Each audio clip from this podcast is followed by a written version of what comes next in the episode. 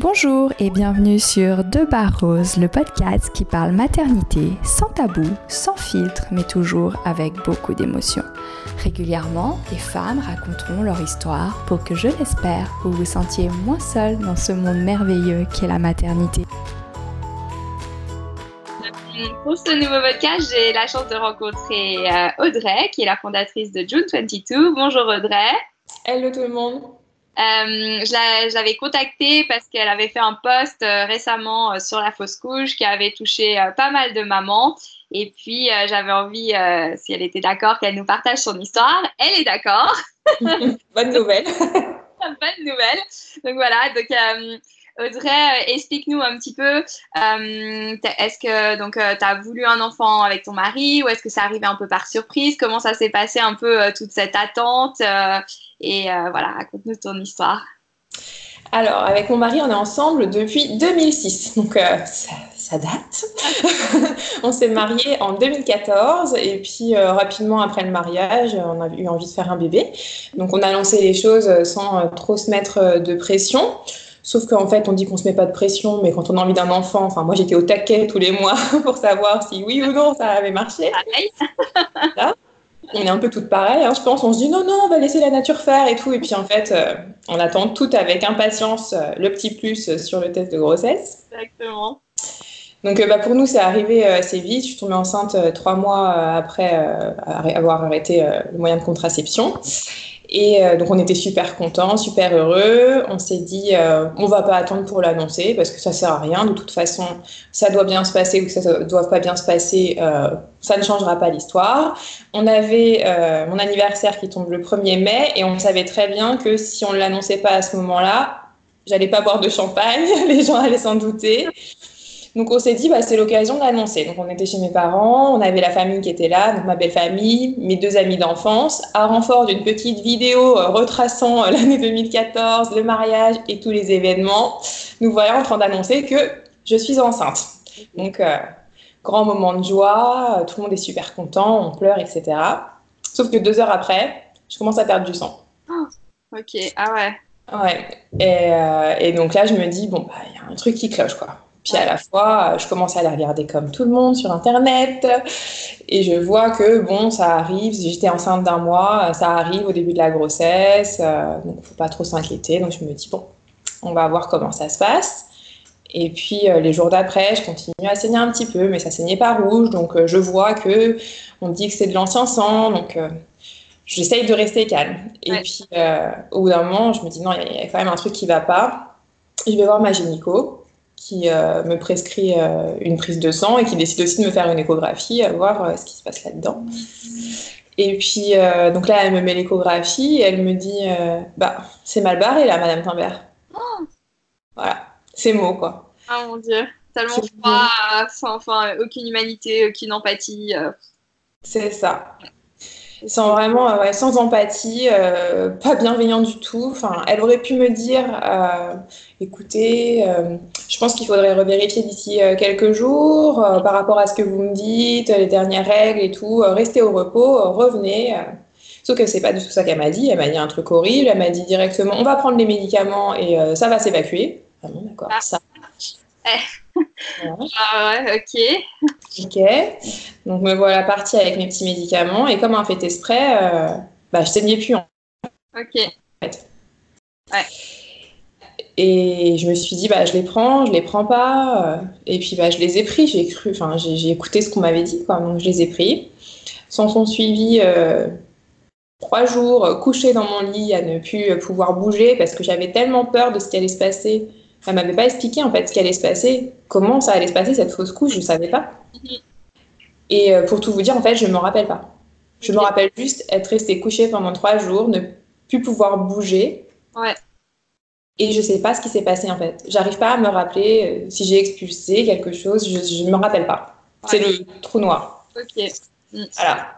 Et, euh, et, en fait, j'ai, du coup, j'ai, j'ai évidemment très mal vécu cette fausse couche. Euh, tout ce qu'on entend et qu'on n'a pas envie d'entendre, la nature est bien faite. Euh. Il y aura un autre. Voilà, si ça marche une fois, ça peut marcher deux fois. Oui, enfin, bon, très bien, mais. C'est clair. Enfin, voilà.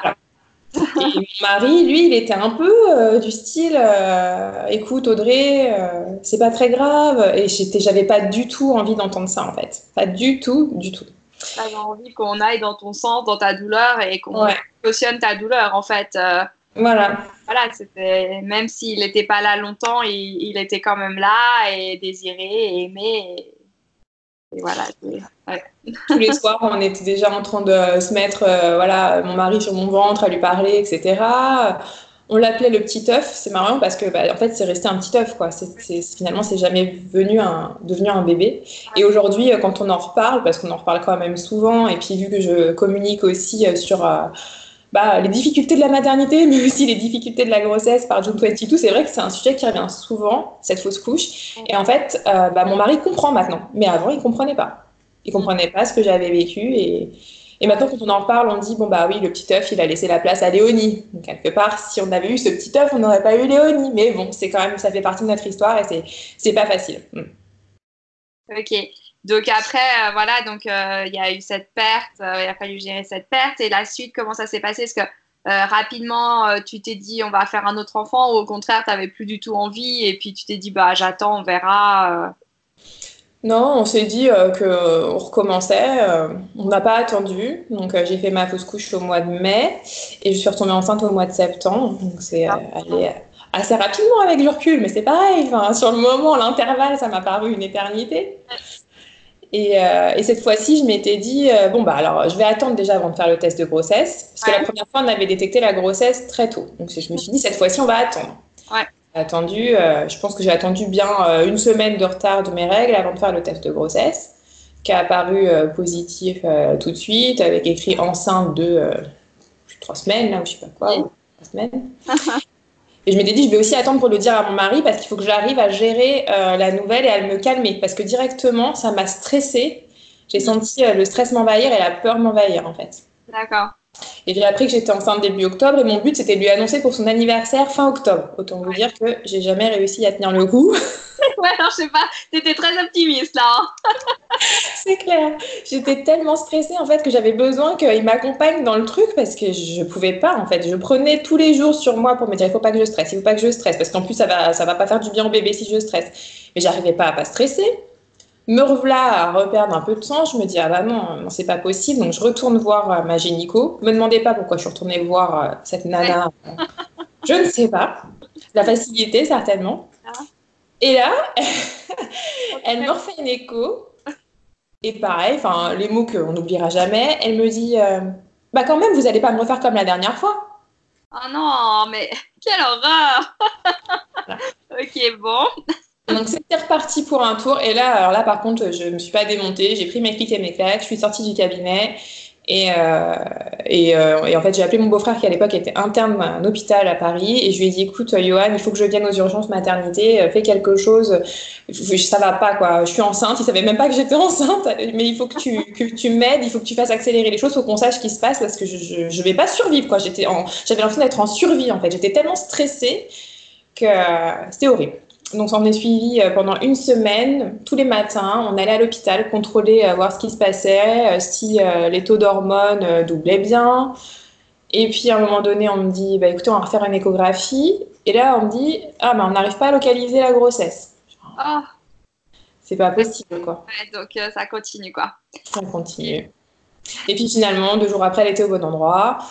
Et, et voilà. Et après, je suis J'étais rassurée un petit peu. J'ai changé de gynéco. J'ai pris un gynéco homme cette fois-ci, qui doit avoir, euh, je pense, la soixantaine bien tassée. Quand je suis allée le voir, il m'a dit Mais mon lapin, vous inquiétez pas, hein, ça va aller. Et c'est ah. juste que j'avais besoin d'entendre, en fait. Parce que peu ah importe ce qui allait se passer après, à cet instant-là, il aurait pu me dire ça ou ça va être la catastrophe. J'ai préféré qu'il me dise ça. bah, c'est sûr.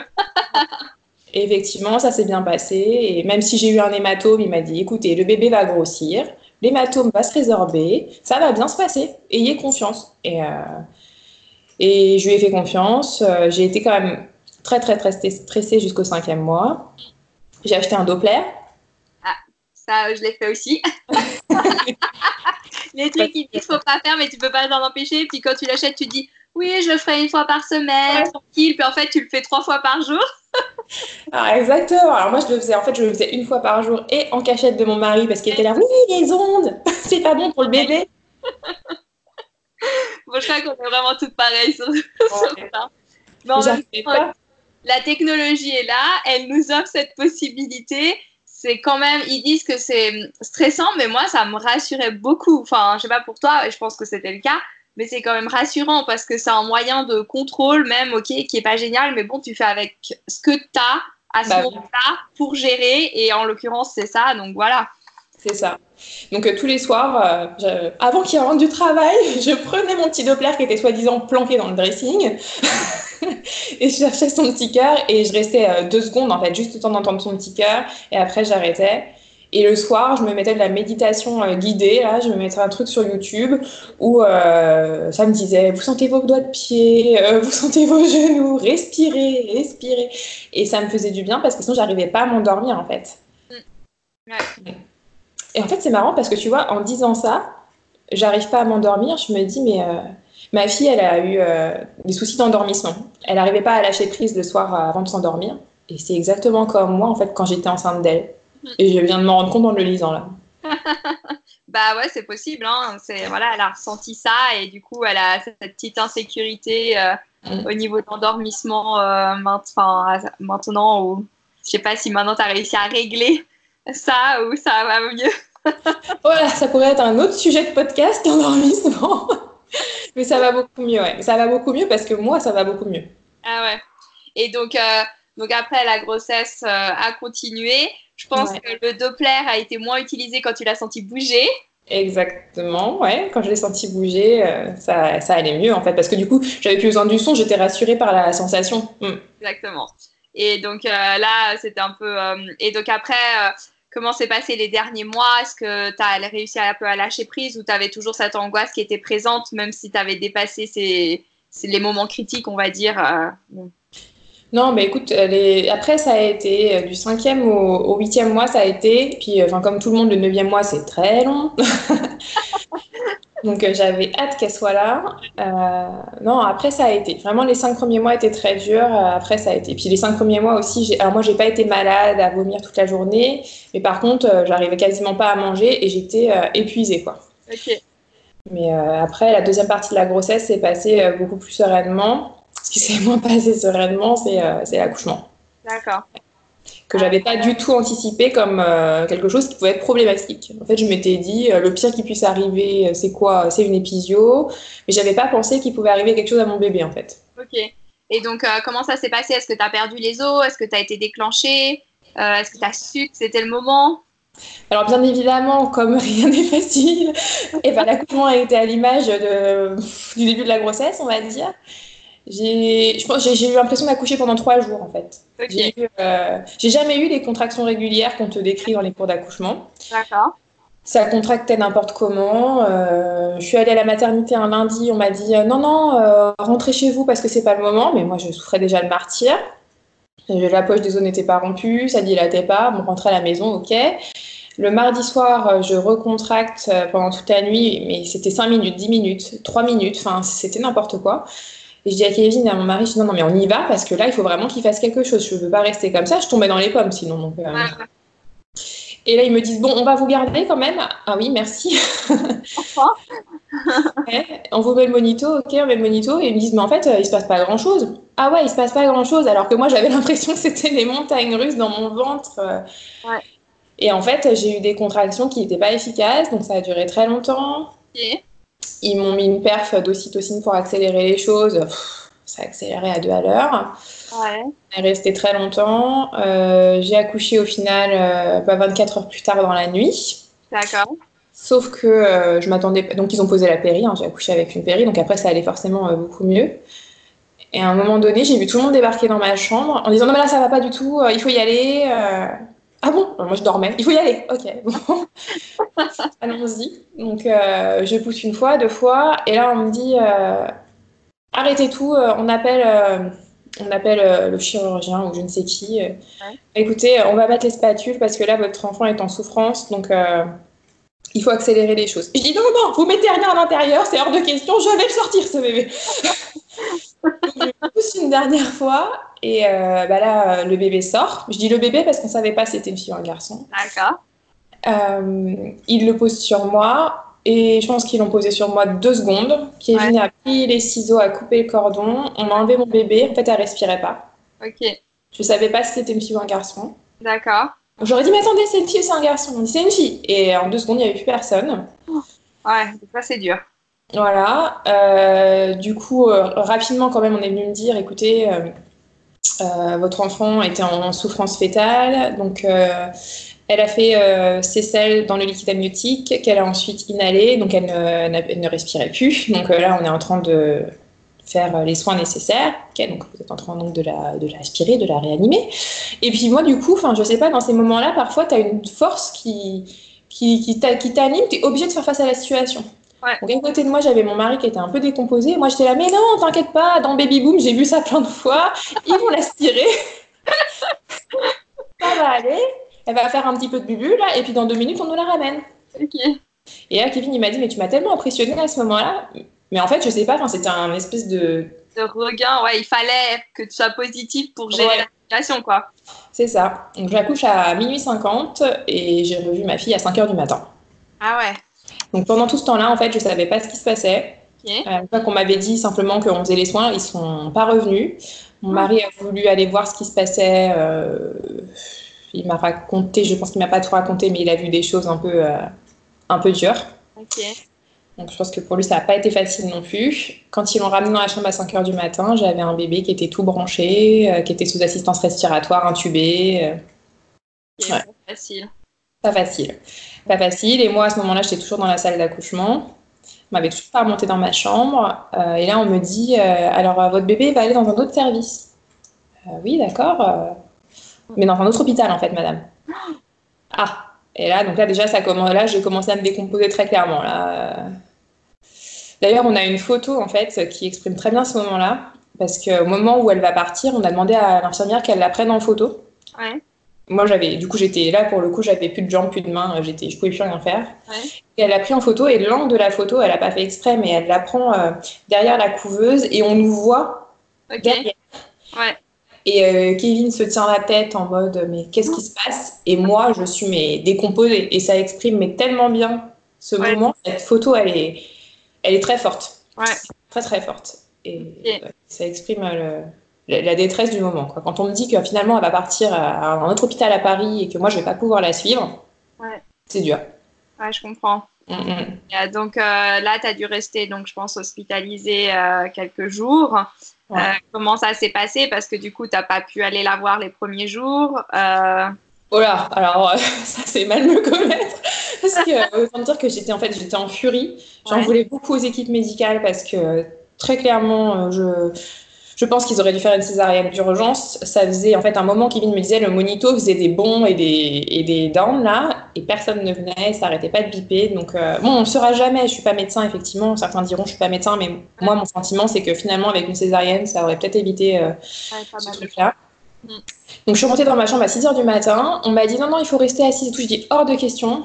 Mais on ne peut pas vous accompagner, madame. C'est notre responsabilité. On ne vous accompagne pas prendre votre douche. Si vous voulez y aller, vous y allez vous-même. J'ai pas très bien, j'y vais moi-même. Donc je me suis levée, j'ai été prendre ma douche. Je leur ai dit il faut que vous me réserviez un taxi dès que possible. Je vais aller voir ma fille. Et euh, ils voulaient pas au début. Mhm. Et puis au final, j'ai tellement euh, embêté le monde que à 14h, j'ai eu un taxi pour aller la voir. Et en fait, euh, là où on a eu de la chance, c'est que ben, on a eu une petite fille battante. Elle est restée intubée finalement assez peu de temps. On l'a désintubée euh, juste avant que j'arrive la voir. Mon mari avait euh, été là depuis le matin avec ma belle-mère qui est infirmière en pédiatrie, donc avait un peu euh, bon, bah, un laissez-passer pour aller voir notre fille aussi. Normalement, il n'y a que les parents qui peuvent y aller. Là, il avait laissé rentrer. Donc finalement, je n'étais même pas la première quand même à voir ma fille. hein. Et mon mari et ma belle-mère. J'en veux, je m'en veux, je leur en veux pas du tout, bien sûr. Je suis très contente qu'elle ait eu des gens auprès d'elle, mais bah quand même, ça me fait un petit truc de me dire que Mm. c'était pas moi, quoi. Mhm. Donc j'y suis allée, on a fait du pot à pot. Elle était quand même branchée euh, de, avec des électrodes de partout là. Ouais. On a essayé de la mettre au sein. Et euh, bon, l'allaitement, euh, c'est un autre sujet. Hein. Alison en a très bien parlé dans son podcast euh, Tagine Banane, mais euh, euh, moi c'était la catastrophe. Ça n'a pas très bien marché. Euh, et je pense que ça n'a pas très bien marché aussi parce qu'on a été séparés en fait et qu'il y a eu un gros choc. Mhm. Ouais, sûrement, sûrement. Donc, ok. Et elle est sortie au bout de combien de jours de néonat alors en fait, elle est restée un peu plus de 48 heures dans cette autre hôpital, donc finalement c'est allé assez vite. Oui. Sauf que c'est une suite de maladresse, j'ai l'impression, cette histoire. Quand on me l'a ramenée à l'hôpital, on m'a pas prévenu qu'on me la ramenait. Donc ah. j'ai vu quelqu'un rentrer dans ma chambre d'hôpital avec un bébé dans les bras. D'accord. Qui est Et on me l'a donné. Ok. Et du coup, j'étais pas préparée et, j'étais pas. Et tout de suite, j'ai dit à Kevin, je suis même pas sûre qu'on était que tous les deux à ce moment-là. Je pense qu'il y avait un ami avec nous. Et tout de suite, j'ai dit à Kevin, mais non, mais enfin, c'était pas comme ça que je voulais ce moment, quoi. Bah On m'avait encore volé un truc. Enfin, je vivais pas pleinement ce moment parce que je m'étais, j'étais pas prête, j'étais pas prévenue. Et si tu veux, il y a eu peut-être une fraction de seconde le temps que je me dis c'est mon enfant qu'elle a dans les bras. Ouais. Bah ouais. Et euh, enfin, il y a quand même, euh, il y a plus de symbolique en fait quelque part euh, de naissance, tu vois. Peut-être ouais. tu de revivre cette naissance et si on t'avait dit voilà, elle va arriver, tu l'aurais attendu et il y aurait eu la symbolique de cette naissance qui se serait peut-être recréée et qui aurait mhm. aidé, les choses, je pense. Exactement. Donc ouais, donc ça n'a pas été un long fleuve tranquille. Et euh, aujourd'hui, donc après, donc euh, tu as créé euh, du coup June 22 avant ou après la naissance de Léonie? Je l'ai créé bien après la naissance de Léonie. D'accord. Je l'ai créé quand elle avait un an et demi. Ok. Et donc, tu, donc tu m'as dit, enfin, je pense aussi ça peut intéresser les mamans par rapport, enfin les mompreneurs, on va dire plutôt. Euh, parce que du coup, tu étais dans un secteur totalement différent, tu as pris des risques, tu as créé ton projet, il marche très bien. Donc, je sais tu veux nous raconter un petit peu. Bah, en fait, euh, moi, j'ai travaillé pendant 12 ans dans le luxe et dans la cosmétique. Donc, euh, rien à voir avec euh, June 22 aujourd'hui. Quand Léonie est née, je travaillais pour une marque de cosmétiques de luxe suisse d'ailleurs. J'étais euh, responsable de la formation internationale et du développement retail. Donc, j'avais un poste à responsabilité. Je voyageais beaucoup partout dans le monde. Ça m'a plu pendant longtemps, sauf que quand Léonie est arrivée, c'était devenu un petit peu compliqué quand même. Alors, mon mari m'a dit T'es gentil, mais t'es tournée en Asie pendant deux semaines. Maintenant qu'on a un bébé. voilà. Bon, alors j'ai expliqué ça j'ai expliqué ça à mon patron de l'époque qui, qui l'a tout à fait pris en compte. Sauf qu'il euh, n'y avait plus que ça qui me gênait. Il y avait aussi un. Je trouvais plus de sens en fait dans ce que je faisais. Avait vraiment plus de sens. Et j'arrivais au bureau, j'avais l'impression d'être lobotomisée, qu'on m'avait pris toute mon énergie. Euh, parce que aussi à la maison, c'était compliqué, enfin, l'arrivée d'un bébé, et puis les la façon dont ça s'est fait avec Léonie. Euh, j'ai eu beaucoup de mal à faire le lien avec mon enfant. Donc, j'ai fait une dépression euh, postpartum, j'ai fait un burn-out parental, j'ai tout ça là, c'est bien mélangé. Ce qui fait qu'arrive à un moment donné, euh, au mois d'octobre 2017, hmm, oui, c'est ça. j'ai eu un peu de mémoire. J'ai dit, j'en peux plus en fait, j'en peux plus. Euh, il faut que je fasse un grand changement dans ma vie et j'ai décidé de, de quitter mon travail. D'accord et de faire un break, parce que j'avais vraiment besoin de faire un break. Euh, il y a des gens qui partent une année sabbatique, faire le tour du monde pour se vider la tête. Bon, bah moi, je ne l'ai jamais fait. Là, avec un enfant, c'était plus possible, mais il fallait que je trouve le moyen de, fait, de me reposer. C'était surtout ça.